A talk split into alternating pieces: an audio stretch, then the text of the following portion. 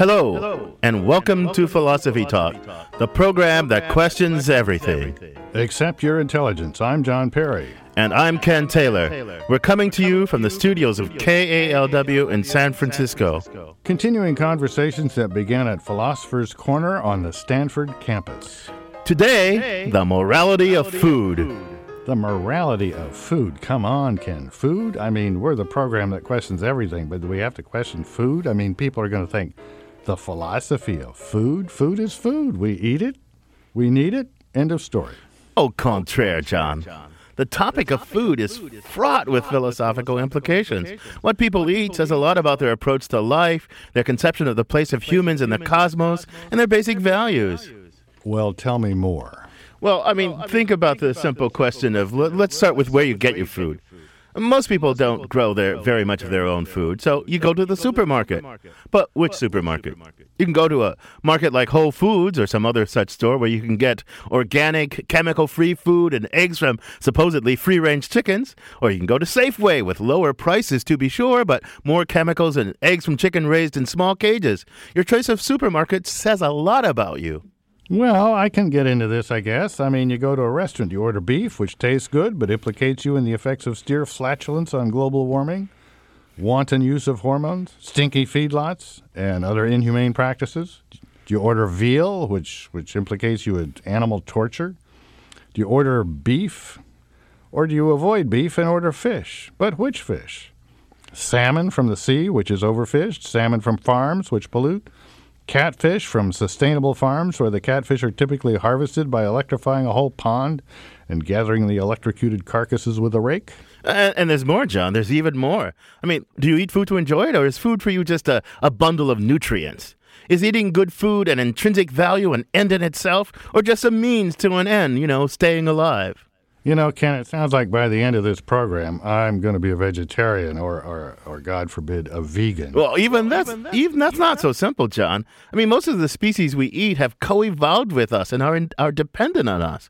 Is it better for chickens to raise them humanely, kill them painlessly, and eat them, or release them to the mercy of coyotes and watch the species die out? And, and do you consider just the the lives of currently existing chickens, or do you care about all the potential chickens that will have no life at all if you if you go vegan? Ken, I'm getting depressed. We're supposed to question everything, but I, I kind of wish we'd taken a pass on food. Well, John, luckily we won't have to. We won't be left to our own devices on this one. Our guest, Michael Pollan, author of The Omnivore's Dilemma and uh, In Defense of Food, he's he's an expert on this stuff. He's thought about the topic of food inside and out, and seems to have come up with a philosophy that allows him both to enjoy food and at the same time to feel good about himself. Uh, can you guarantee me he's not going to tell me I need to subsist on carrots and lettuce for the rest of my life? Well, let's wait and see what he says. I've, I'm not going to. I'm not going to anticipate that. But here's the structure of our show. We'll start by getting a sense of how food habits have changed over the years, especially recent years. Then we're going to move on to, to see how the way we eat reflects our obligations to animals, the environment, and other people. And finally, we'll press Michael Pollan for his suggestions about how we can eat healthfully, uh, ethically, and also enjoyably. First, our roving philosophical reporter, Julie Napolin, follows the latest food fad. She files this report.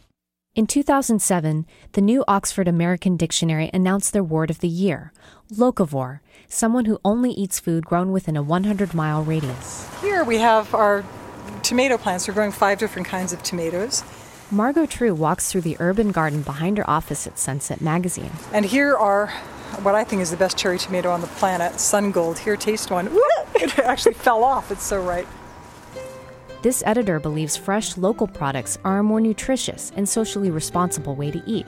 So she decided to take the locavore movement to the next level. Some of us were wandering around the campus one day, and I noticed that we had figs growing, and we had a kumquat tree, a grapefruit tree. We had all this food already here, I, I just various and sundry, and I thought, God, why don't we just cut to the chase and do a one-block diet? Instead of eating food grown within a one hundred mile radius, True designed a one-block feast, where all the food comes from an area the size of a small backyard.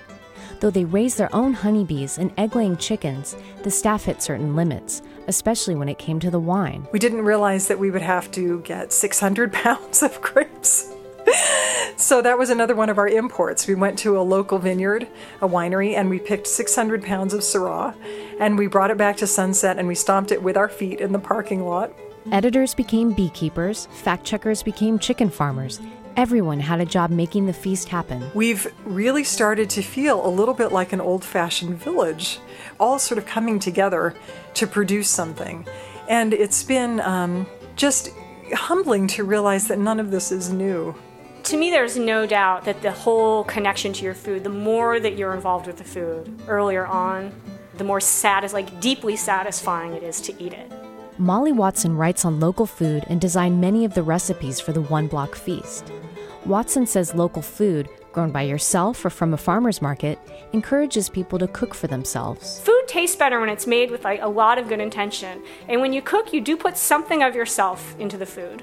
There's something I think that people crave in homemade food, and I do think it is that there's a level of intentionality in its preparation that comes across. When we were eating it, we just felt the pleasure of it. We literally felt virtuous. You know, it wasn't um, an abstract. It was palpable, actually. Sunset Magazine's Margot True says the feeling of eating food you've made from scratch can change your sense of self. The kinds of work that we've been doing associated with this One Block Feast project, all of it is real. Gardening is real. Sitting down to eat with other people is real, and especially when it's food that you've grown. It's just quiet and slow, and so much of it is unspoken. Too, in this super verbal culture that we have, it's so lovely to feel something larger that you might not even want to articulate. For Molly Watson, the main motivation for eating local food, whether from the grocery store or from your backyard, is that the food tastes better. Social responsibility is just icing on the cake. If you get people acting that way, and they're eating really what the best tasting stuff is, so often that ends up being the more socially responsible, the more environmentally responsible, the more politically responsible. And that's what's going to get people's attention and keep them motivated and keep them eating that way, is that the food in the first place is really delicious. For Philosophy Talk, I'm Julie Napolin. You can listen to the rest of this episode by purchasing it on iTunes Music, or for unlimited listening, subscribe to our archive at philosophy talk dot org.